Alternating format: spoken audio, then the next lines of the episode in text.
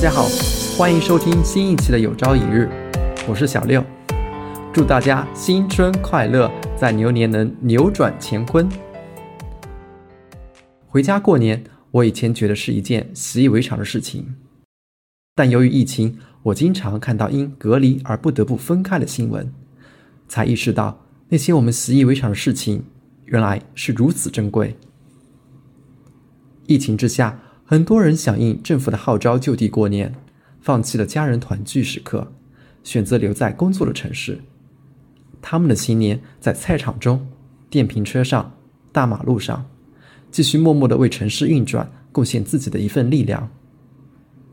疫情之下，很多海外工作人不得不选择继续在异国他乡过年，用一顿简单的饺子来寄托思乡之情。一副春联，一张年画，一盘饺子，共度中国人心中最重要的节日。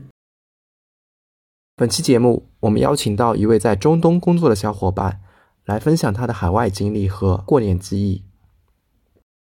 因为嘉宾公司的保密需求，我们谈及相关信息时刻意做的回避，包括大家可能会听到我说那个国家这样的词来作为指代，可能会让收听的你们觉得有点奇怪，希望大家不要介意。节目因为录制中的各种原因，剪辑出来的内容比我们预期的要少，但我还是希望把这期节目放出来，佳节之际也给驻外的朋友们一个他们声音被听到的机会。王聪你好，首先给大家做一下自我介绍吧。大家好，我叫王聪，长期在外驻外工作的一个打工人。首先我现在驻外工作已经持续了有2年多吧，其实从这个身心上来说，可能已经是融入了这种生活，但是我所在的这个地方吧，它在这个环境上还有一定的特殊性。一方面即使是在疫情发生之前，这个国家的这个局势也不是特别的安稳，因为说实话近2年我所在这一片地区叫中东地区吧，它的这个局势都不是特别的安稳，尤其是这种传统的恐怖主义啊，这种民粹主义的这种势力还是比较多的，政治局势、经济局势还是比较的这个不安稳吧。然后对我自己来说，一方面到了这里之后，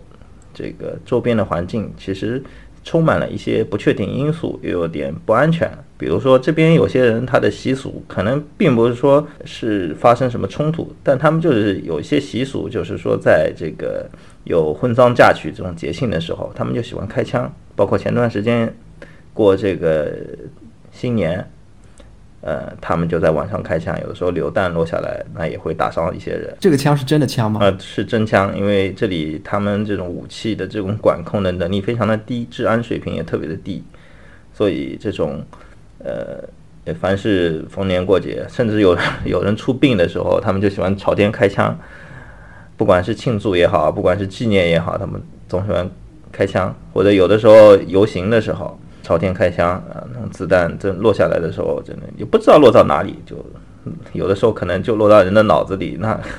前几天好像当地有一个球星，就是骑着小摩托在路上开车，然后一颗榴弹打进去，打在他头里，然后过了几天就不治，就去世了。所以周围环境可能有的时候还是有一些突发因素。我想问一下，他像朝天开枪这种他们所谓的庆祝仪式，是跟我们这边放鞭炮放爆竹同一个意思吗？对对对，就差不多有这种意思吧。那当地没有类似可以取代朝天开枪这种仪式吗？比如说当地没有烟花爆竹这些吗？因为在这种像中东地区这种国家，它这个枪支的这个泛滥还是比较程度还是比较高的，所以的话这种陋习吧，可能一直就延续下去。包括它这种其实也有放烟花的，但是这个可能对他们来说，可能拿到枪、拿到子弹、买到子弹，可能比买到好一点的烟花可能更容易一点嘛，可能就会有一些这种人就是习惯性的就用这种枪。就像你刚才所说，如果用枪的话会造成他人的伤害嘛，那我想当地的新闻媒体也会报道这些事情，那报道出来以后，那民众是怎样的那种反应？民众实际上已经习以为常了。当然我们可能是不大适应，因为我们国内因为我像我这样从小到大没有见过枪的，但是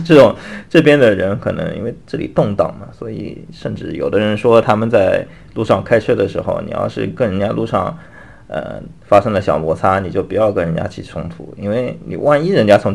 车里掏出一把枪来给你来一枪或者跟你干上了，那可能真的是得不偿失。所以这种不确定因素还是存在的，安全上的。当然其实从这个基本面上来说，这里的人都还是挺友好的，只不过确实说这个大环境吧，他们这里就不大安定不大安分。包括我刚来的时候就发现这里的道路交通建设的甚至像我小时候可能就是家乡的感觉，因为路上也没有成体系的这种公交车，都是招手就停，可能这种情况比较多。甚至有一些我同事在的这种国家，像非洲的一些国家，可能路上甚至没有车辆，可能还是用驴在拉车，或者说是那种三蹦子吧，就是三轮摩托车，已经淘汰掉的，我们国内可能已经有些大部分地区都已经淘汰掉的这种交通工具作为这种主要的交通手段，这可能还是比较。那他们的道路上应该也是很丰富，又有驴，又有三轮车，又有汽车，又有电瓶车。他们这种就是我所在的国家，他们这个车辆是没有这种报废机制的，所以你甚至能够看到一些很古老的这种车辆的款，国内没有见过。因为小时候咱们的车都是开到个10年可能就强制，开到个10多年可能强制报废了，他们这些车的话就很老的都有，60、70年代这种，你可以看到这种像电影里香港老片里面看到那种车他都能看到。所以虽然说可能看起来他们人均车辆保有量非常的高，但实际上还是因为穷。现在也是在疫情期间，那当地有什么采取封闭的措施吗？当地怎么说呢，当地确实采取了一定的这个疫情防控措施，包括这个政府也是一段时间采取了这个封城啊，封这个边境啊，采取了宵禁，就是禁止在晚上几点到几点禁止出门，要求民众戴口罩等情况。但是说这个民众，因为对他们来说，他们的民众没有像我们这种这么高的自觉性，他们的这个政府没有像我们国内那样的这个执行力，就民众还是非常自由的，自由主义，不能说自由，就是贬义的这种自由，就是他们就会为了因为这个封城期间没有这个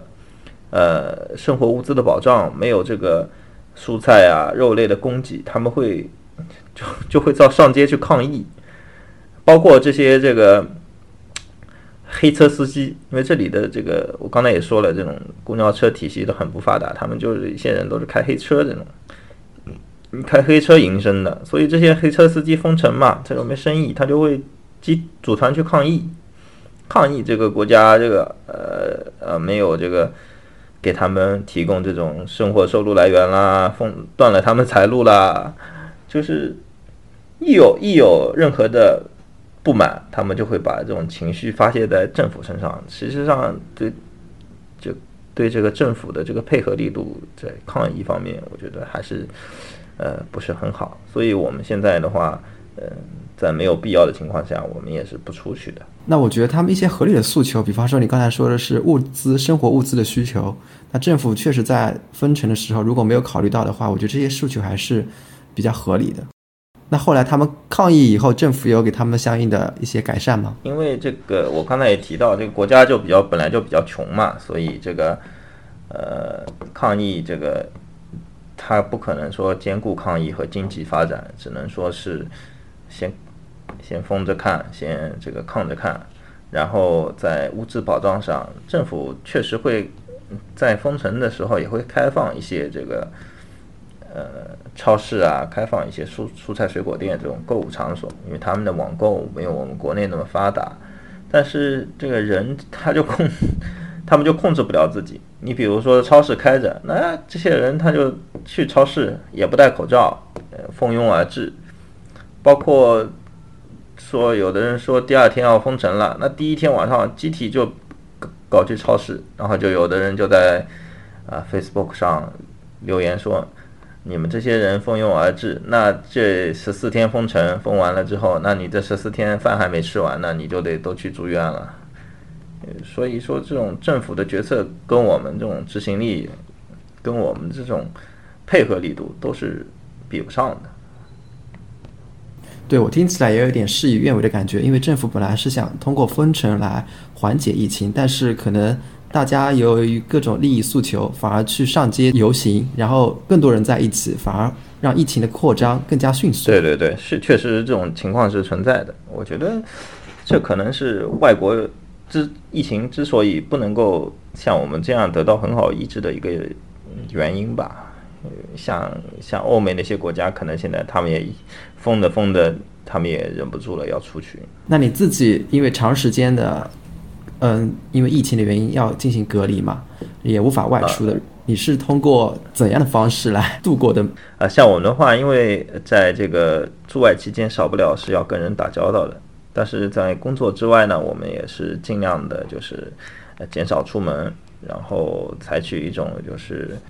在配合当地这种抗疫措施的同时呢，自身也做好防护，尽量就是减少这个与外界的这种不必要的这种接触。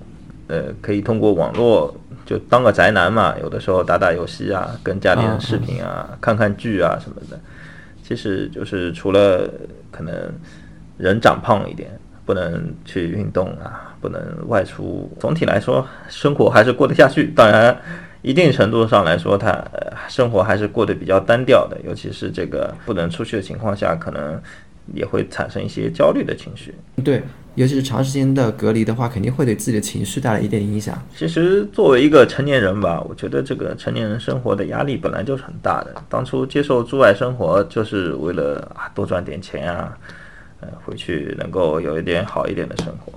但是驻外确实可能会有很多方面照顾不到。可能一个人出来之后，身边只有同事，可能有些事情也帮不上忙，比如说长期住外，家里可能有一些事情，家里长辈啊，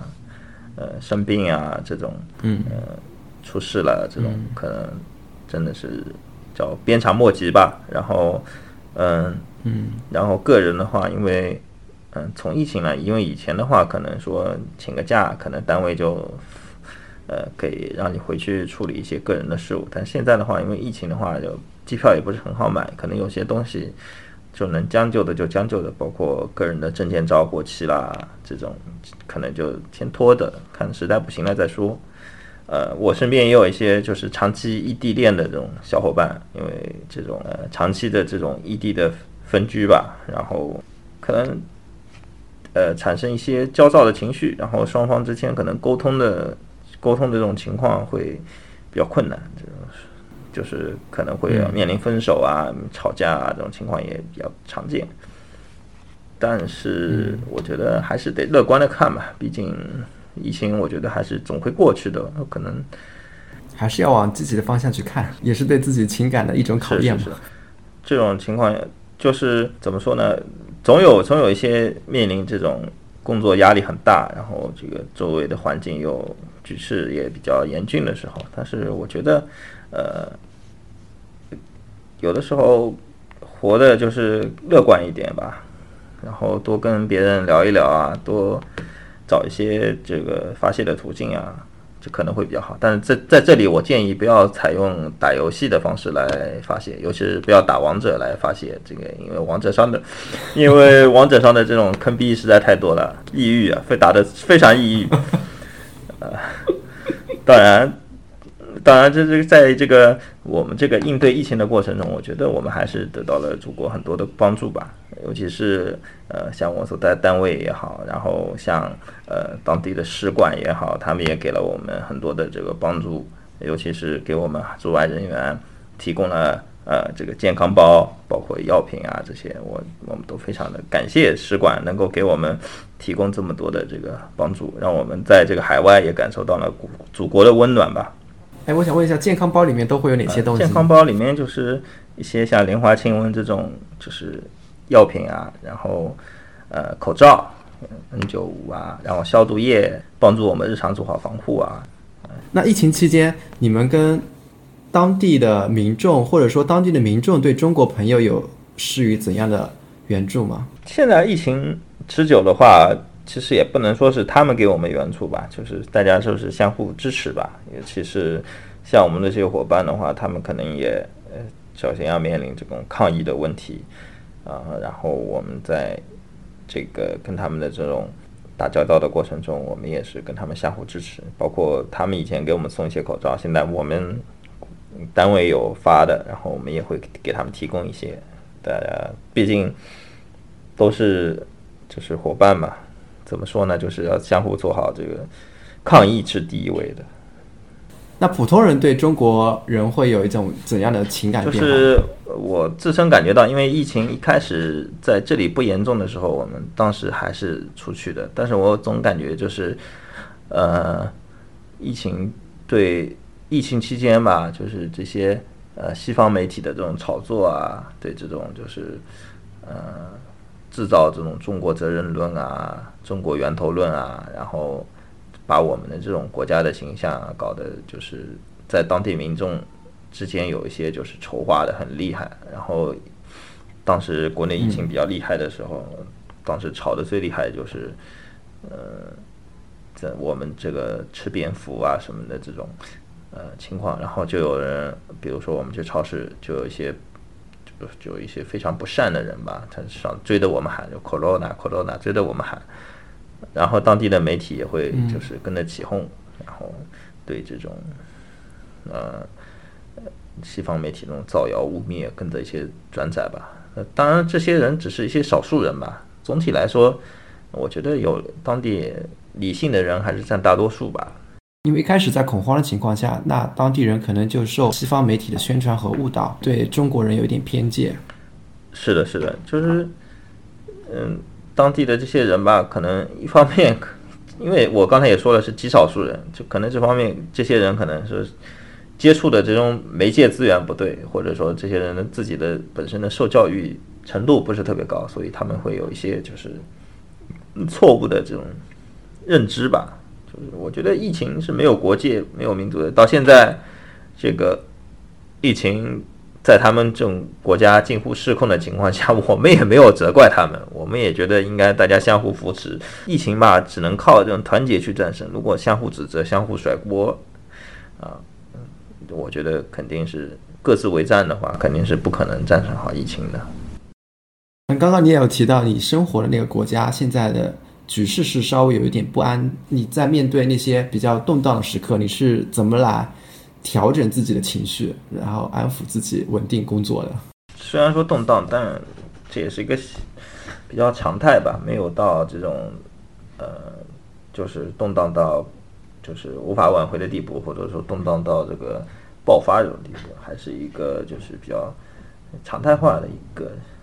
小紧张吧。可能有的时候包括在疫情情况下大家封城的话，我觉得60%的人至少可能还是比较遵守这种疫情防控的要求的。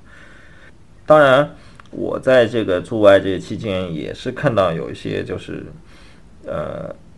就是这个局势越动荡就是他就越兴奋的人，因为我们这种长期生活在国内这种安全的环境安定的这种环境中，没有体验过这种动荡，也没有说在这个枪林弹雨中啊，在这种大规模的这种反政府的这种抗议中啊，这种生活过，可能说对他们这种东西啊很好奇。我觉得这种看热闹的心理谁都有，我甚至看到过一些就是背包客，他们来的时候正好遇到这里发生一些小抗议，他们甚至就是偷偷的去看，不是说躲，像我们的话看到使馆的这种建议我们会躲得比较远，但是有一些人他就去看到底是发生了什么事儿，他就觉得这个看西洋镜一样，就觉得很神奇这种。那你现在在外面已经也有2年多时间了，那你觉得在那边的生活给你最大的一个 culture shock 能跟我们聊一聊？刚来的时候对这边的这个环境可能有些不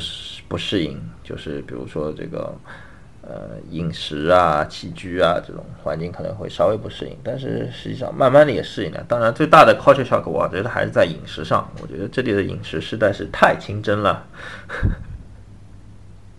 能展开给我们讲一讲吗？就你比如说我这平常生活中你可能想看的 YouTube 上那些美食节目，一会儿什么蒸羊羔、蒸熊掌的，是吧？也不说蒸羊羔、蒸熊掌吧，就是红烧猪蹄啊、红烧排骨啊，你都是可能平常就很难去自己去搞来吃，可能就看着流口水，但自己直接默默的啃面包，然后吃点泡面。那你没有提高一下自己的厨艺吗？厨艺这方面吧，可能是在逐渐的走下坡路吧，因为毕竟这个食材巧妇难为无米之炊吧，可能这个食材方面实在是太难搞了。包括这个因为这边的话很少吃这种淡水鱼吧，然后像我们国内还是以淡水鱼为主，可能这个鱼类啊、肉类啊，就跟国内尤其是江浙那一带我生活的地方这些地方的这个偏好不大相同吧，然后会觉得还是吃的不是特别习惯，当然还是会长胖，因为毕竟运动的少嘛。那现在已经在外面待了这么久了，现在回想一下，如果说最印象最深的一件事是什么呢？印象最深的吧，就是感觉身在国外，可能有的时候老觉得麻痹自己吧，就是日子过得也挺快的，实际上当然有的时候也会发生一些意想不到的事情。这个国家比较安全事件比较多吧，然后有的时候可能遇到一些事情也不觉得奇怪了。就是有一次吧，就是我们租的这个公寓旁边，当时我正在跟这个当时在家休息嘛，然后跟国内的朋友们一起打游戏、打王者，然后开着语音，然后突然感觉房子震了两下，然后我就说：“哎，我这边好像地震了。”他们说：“那你赶紧跑吧。”这个。我当时心想，大阵跑不了，小阵不用跑。为了我的王者不被人举报，这个这怎么说？团战必须赢，是吧？然后我就没有跑。后来过了一会儿才知道，是我们住的这个公寓旁边有一个存储这个违限品的一个小仓库，因为这个天干物燥，然后好像爆炸了。不过没有造成太大的伤亡，可能就当时就觉得自己心挺大的，怎么这种情况下都没有逃跑呢？我也觉得心挺大的。我还以为你沉浸在王者的游戏中，已经把现实中的生活带入到游戏中了。所以我刚才建议大家不要打王者嘛，在外的日子吧，总归还是稍微平平安安，每天就想着平平安安最好一点，就是不希望出现一些让人印象特别深的或者让人难忘的事情，一旦出现吧，如果不是好事，那真的是可能一辈子都忘不了。普普通通每一天踏实的过，就是一种是熬到回国嘛，熬到回国，基本上在那边每天还是很孤单的日子。那在孤单的时刻，想到家乡的什么呢？亲人比较多一点吧，因为毕竟这个长期在外，尤其是跟父母、跟家人，这个一直隔得都比较远，然后照顾不到他们，这一点可能说是一点遗憾吧。可能有的时候家里照顾不到，出了什么事儿，他们只能找别人帮忙啊，找我一点用都没有。然后平常想他们的时候，可能也只能通过视频来跟他们这个相互了解，可能但是视频里有些东西还是反映不出来的，比如说父母年纪大了，头发白了，可能他们偷偷焗了油，是吧？牙齿可能昨天晚上掉了一颗，今天去牙医那边先装个假牙，先下在那，但是总还是感觉父母脸上的这个皱纹还是多了很多，尤其是这个感觉在这把年纪的父母在家其实还是闲不住，觉得要为儿子赚点什么，做点什么，所以一直没有好好休息什么的。那你有劝他们应该怎么去休息啊？这怎么可能劝得了呢？就活到老干到老，你劝谁都劝不住，拼搏精神可能。比较突出一点。今年因为无法在中国过年嘛，那你对印象中对过年还有什么感受可以跟大家聊一聊吗？其实这个因为去年过年的时候，春节的时候，因为这个疫情的原因就没有按计划回去过年。然后今年的话，去年就没有回，那已经算上去年的话，今年已经算2年了。对，加上今年的话，因为疫情，可能过年回去还是比较麻烦，就也不准备打算回去过年了。因为按照现在疫情的话，过去回去过年，现在回去可能过年的时候还不能出隔离，所以过年吧，对我来说，可能今年是就可能还是在外面将就一点吧。但是我觉得小时候对家乡这个过年的印象还是比较深，过年的年味还是比较足的。像现在这个时间差不多已经放寒假了，家里天天的就做一些腊味啊，做一些年货啊什么的，酱鸡酱鸭什么。你自己做？当然是我爸爸妈妈我爷爷奶奶做了，我那个小猴会做什么？我连这个再往前一点可能做这个做盐巴这个的光啊，做盐巴菜的时候，可能我可以上去帮忙踩2脚。但是给听众朋友们介绍一下，那个刚才老王说的盐巴菜翻译成普通话就叫做腌白菜。可能这从做年货开始就慢慢的有了年的味道，然后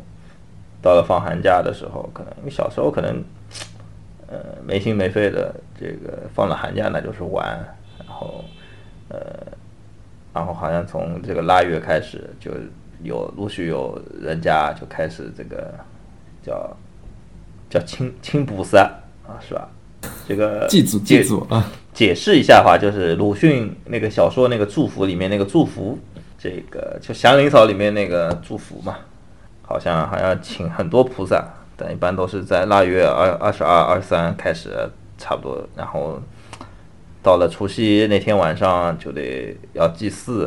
然后正月初一要穿新衣服，然后一大帮小朋友大家一起攀比，然后除夕那天晚上还要比谁家的烟花放的厉害。我感觉就像烟花放的厉害，就是来年一定是大发的，是吧？然后到了正月初二去外婆家做客，一家一家的轮，中午吃你家的，晚上吃我家的，吃的后来每年寒假回去都是胖嘟嘟的。然后还要背后偷偷议论谁家的饭菜做的不好吃，谁家的饭菜做的好吃。每年我记得那时候做饭好像都是，到了哪户人家的主人自己动手做了，是吧？对，就是。但现在好像又流行，大家聚集到一起叫一个厨师来，一起张罗。对。但我上了高中开始吧，差不多当时好像。我小时候可能交通不是很方便，大家可能一年见一次，可能就是对这种传统的就是串门式的这种过节啊，可能还是比较流行的嘛。然后上了高中开始，可能就是人的联系也密切了，然后这种人条件可能生活条件也好了，然后呢，有的人可能过年时候嫌麻烦，就开始按照你说的那种形式，就是每户每家像结婚似的，选个好日子，然后就一股脑儿把所有亲戚都请了，然后吃个流水席什么的，反正就差不多这样。对。然后，但是好像我最近听说这个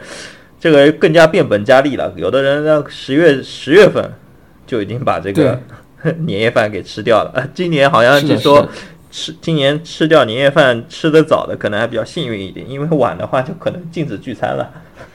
是的，现在因为疫情的原因又要禁止聚餐了。但是我觉得从上高中以后，这种形式出现之后，年味就淡了，可能也是自己长大了吧，没有以前那么肤浅了吧，可能对这种攀比的心理当然也是还是存在的，但是可能没有这个那么厉害了。当然上了大学之后就更加的这个无语了，是吧？就是一天到晚就想的是啊，谁家这个对象有没有找啊，工作有没有着落啊，是吧？然后真正到了工作忙的时候，可能过年就回不去了。就是相比之下，这个更加的怀念这个小时候的这种情况。说现在谁过年还给自己买套新衣服，正月初一那天才拿出来穿，不早要穿不早穿掉了嘛，又不是说买不起、当然我今年还是偷偷的囤了一些新衣服，准备大年初一穿出来、啊、你是在当地那个国家买的吗？那以前买的，囤了很久了，囤了快一年了囤了一年那也是在当地买的呀。是啊，嗯，总不能天天穿的跟个土包子一样吧那你这个忍耐时间有点差，去年买的衣服今年正月初一再穿因为你在家待着，你穿出来干嘛穿个睡衣不就好了吗？工作得穿工作穿的衣服是吧？那你去年买的为什么去年正月初一没有穿啊？不，去年过完年之后买的嘛，一般国外的打折季、哦、国外打折季一般都在2-3月份吧，换季真正换季的时候，嗯，我没有那么像我们春节以后吧。感觉你这个心机也是有点重去年2-3月份就为今年的新年初一买衣服了、哦、我准备有机会再去买一点是吧，到明年再穿是吧起码你比如说年糕，我现在就特别想吃年糕，因为我这里买不到糯米。我小时候觉得年糕特别不好吃、哦、尤其是围坑里那些亲戚拿来的这个手打年糕，你像那个机器年糕吧，你可能切片啊，炒个大闸蟹啊，炒个青菜啊，什么炒个肉片啊什么的，感觉我都说的流口水了，这感觉还挺好吃的，不香是不是？但是那个 你觉得机器年糕香还是手打年糕吧，你就想不出怎么做，因为它煮多了它就软烂了，还特别粘牙，